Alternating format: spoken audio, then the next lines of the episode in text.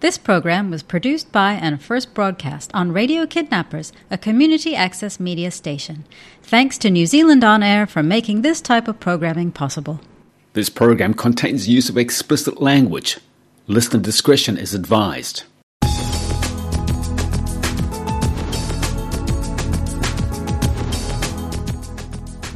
Hi guys, it's Kelly Kat tuning in to Radio Kidnappers for Raw Recovery. R&R. Thank you for having me and apologies. I've been in hibernation for quite some time. Um, yeah, just feeling like that little chrysalis that's about to emerge but hasn't quite yet. Which is really odd for me. I'm normally a social butterfly, but um, things have been really different of late. We've we've had a lot of trauma and this red light system has obviously changed things for many people. So, um, yeah, I've been doing a lot of other things, reading and being quite insular, which is a, a good piece if if that can work for you. I wouldn't recommend it for um, for some people, you know, we, we need to be connected and have interconnectedness. But yeah, it's been interesting. I've been I've just unpacked all my books from storage. I've had my my whole house in storage for five years and looking at these books, although I've read them, it's like, oh wow, fuck, uh frick, sorry, um that's great. I might retouch on that and as you know, when you go back to a, book or a film or whatever it might be, you'll find um, a different piece of gold or silver or something that wasn't prevalent to you at the time that you touched on it. And I've been reading this particular book, and it it really gets to the core of addictive behavior. And that sounds pretty basic, but it's not. Um, for some of us who, who have done moral inventories and the 12 step program and gone through a very, very big process in order to unravel what made us addicted to whatever, it is pretty much a self inventory, and that's fine. You can do step four and you write your life story and you read it and you cry and all of that. Um, I think, well, from my perspective, to understand what's really going on we need to explore a concept called cognitive dissonance. And cognitive means the way you think, and dissonance means disagreement. So, cognitive dissonance is when there is a disagreement when you're thinking. Well, how can that be? Because we've got a brain. Well, there are so many parts of the brain. It's the most sophisticated piece of computer, machinery, whatever in the world as the brain. And there's the conscious mind and the subconscious mind. So you you know the brain has so many parts and we're in constant conflict a lot of the time. Well, I can't say we, I speak for myself. Um, this this constant conflict is it can come down to anything and it's little things. Well they're not little but it's kind of like um, or an example you know we want to change our behavior. So excuse me verbal um, well i don't know make a vow not to eat another cookie, no matter how good it looks. and then you could justify your behaviour and say, oh, you know, it's okay to cheat every once in a while. We all need a little sugar or whatever, and now and then I deserve it. Oh, and then we could go, we'll add another behaviour to compensate that. Well, I ate the cookies, but that's okay. I'll go for a long run after work and burn off the extra calories. so, really, it's a delusional piece. We can delude ourselves by denying or ignoring the conflicting information in the brain. So, you know, those cookies are probably not all that bad f- for us, but they seem pretty good anyway. Now, this is applicable to any mindset, and I can use the word addiction because that's what what is prevalent, particularly at the moment. The um, health system and the mental health team, the addiction services are absolutely stretched to their max. I just visually I can see this rubber band and it just wants to snap. The everyone is stretched because the resources are becoming more demanding. So I was thinking about this cognitive behavioural therapy, and I'm a huge advocate of CBT, which is basically retraining the brain to think a different way. And yes, there is effort required, but what good in life is there not effort required? It, it pays off. So you you're actually in control. You you've just got to. Well, I'm no guru, but I know what worked for me. You've got to rewire your computer, and you can't just you know addicts want it yesterday. It doesn't quite work like that. You've got to have something called patience, which is a very very hard one mindfulness, connectedness, and all the other things you need to do in life, you know, good diet, healthy relationships, blah blah blah blah blah. So it's um it's not an easy one, but it doesn't have to be a hard one if you go slow and gentle and just look at it like from an owl's eye view, look down and assess And I think another helpful thing, what's helped me of late, is taking. There's a uh, Deepak Chopra put it into really great words, and I can't actually quote them because I don't remember them. But there's a a vortex. There's a there's a space period between each thought, and the mind can just go from one thought to another in a matter of milliseconds. So you're already thinking about your second thought before you've acknowledged the first thought. And I think the art of mindfulness is having that space, that gap between thoughts. So you think something, whether it be I'm going to go to the pokies, I'm going to have a drink, I'm going to have a cigarette, oh, I'll watch some porn, or whatever it is. Having that pause button, let's pretend we're in the 80s, you'll get that one, Kelly. Um, and, you know, you got your boom box, your, um, your player, your tape player, and you just press pause.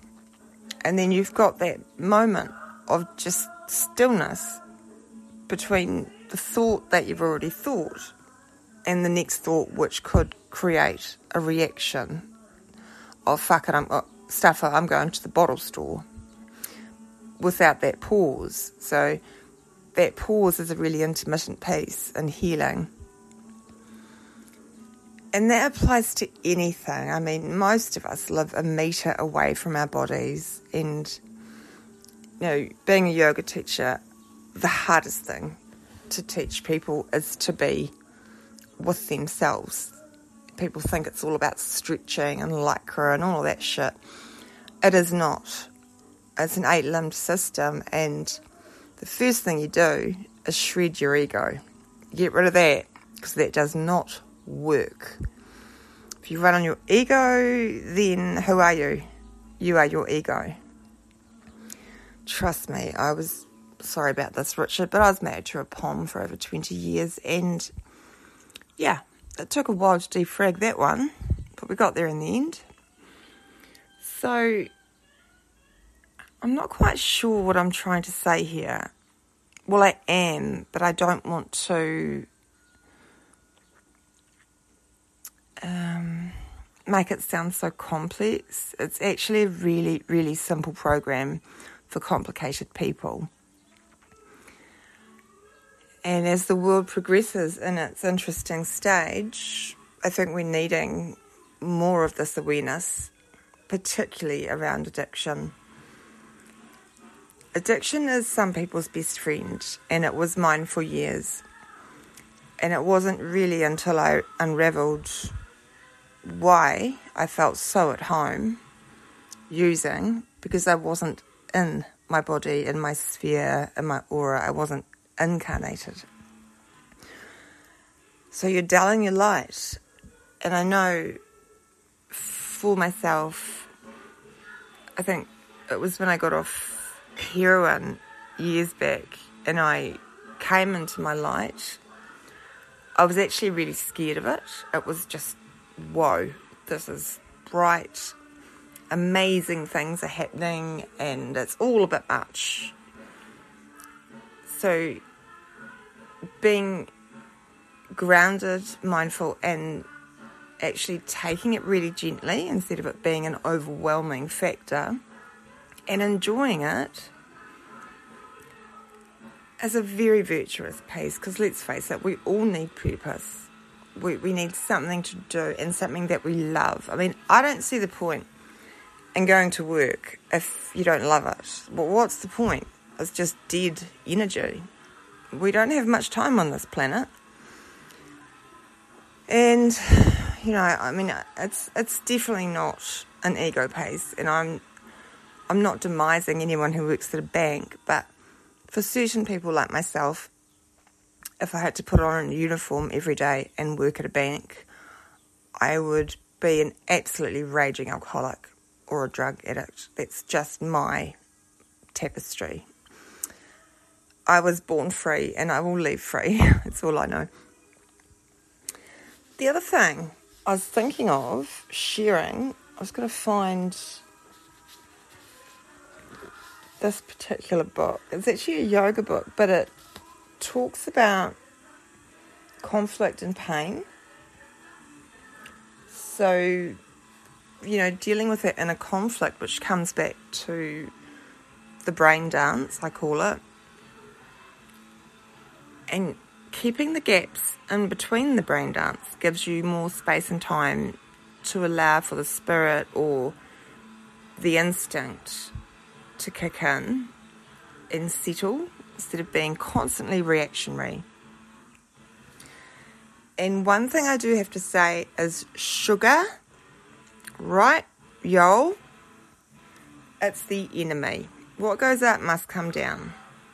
So obviously, things like alcohol have really high sugar content and energy drinks, things like that. And I'm probably not telling you anything that you don't know already, but I've witnessed it firsthand and it's bloody shocking. It should be it's it's it's the new evil, more the old evil. Uh, processed sugar.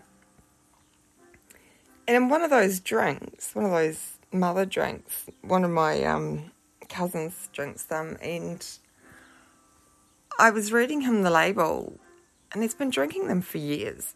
And I'm like, do you do you know what what's in here? What you know? Because he'll be on a high and he'll be all fidgety and um, nervous energy, not not calm, not breathing, not settled. And I read the ingredients to him, and he's like, oh, oh my God, you know, that's really bad. Like, yeah, yeah, it's, it's pretty bad. Yeah. And then he, I was helping him clean out his car the other day. It's like 15 empty cans of mother. Yeah, that's pretty bad. Actually, that's an exaggeration. That's just more um, a few cans and candy bars and all that shit. So, yeah, I suppose some of us can deal with the energy, maybe have a couple of sugars in your coffee, I don't know, but I know when I was drinking, seriously drinking, the sugar would send me on an absolute high. And I thought it was just the alcohol. But during the detox, it was the sugar as well. And that was quite big. So I just replaced it with natural sugars, um, juicing, you know, apple, carrot, pear, all of that. So you're still getting sugars, you're still getting fructose, but it's not American processed crap in a can with caffeine and all the rest of the numbers. Um, I think I'll sign off, guys. I, I'm really hoping to get out and have corridors with people. I think I'll be ready maybe next week to be a bit more social. I just the grief of dad's really, really hit me. It's only been a few months, but I set up his shrine the other day and beautiful photo of him before he got sick and lit a candle and just uh absolutely bawled like it was yesterday. And those of you who've lost parents will know this one or loved ones it ain't over till it's over, and it's never really over. I think it's more about acceptance and trusting that, you know, they're in a beautiful place and they're not above us going through this hell. Because let's face it, it's, it's not pretty. I think that's why I've been hiding. I know it's why I've been hiding anyway. So, love you all keep safe out there and don't forget your masks or get an exemption. I'm exempt from everything. I just refuse to follow rules. And I know some of you won't like that, but I, I don't trust what's going on at all. So, namaste, prayers to the still and suffering, and don't buy any more toilet paper. okay. meow meow. Love. Kelly Kat. See you.